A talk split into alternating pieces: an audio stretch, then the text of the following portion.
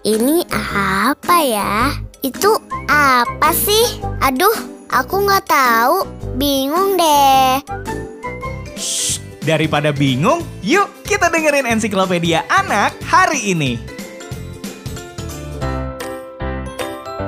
Hai Sobat Cilik, Sobat Cilik, tahu nggak kenapa ya di kepala kita tumbuh rambut? Ternyata rambut paling banyak tumbuh di kulit kepala. Rambut kepala ini seperti topi yang menahan panas tubuh ketika cuaca dingin dan menahan masuknya panas ketika cuacanya terlalu panas. Rambut yang lebat bahkan bisa melindungi kepala kita terhadap benturan. Fungsi rambut untuk melindungi kulit kepala dari sengatan matahari dan hawa dingin. Sedangkan rambut yang ada di kepala kita berjumlah tidak kurang dari 100 ribu helai.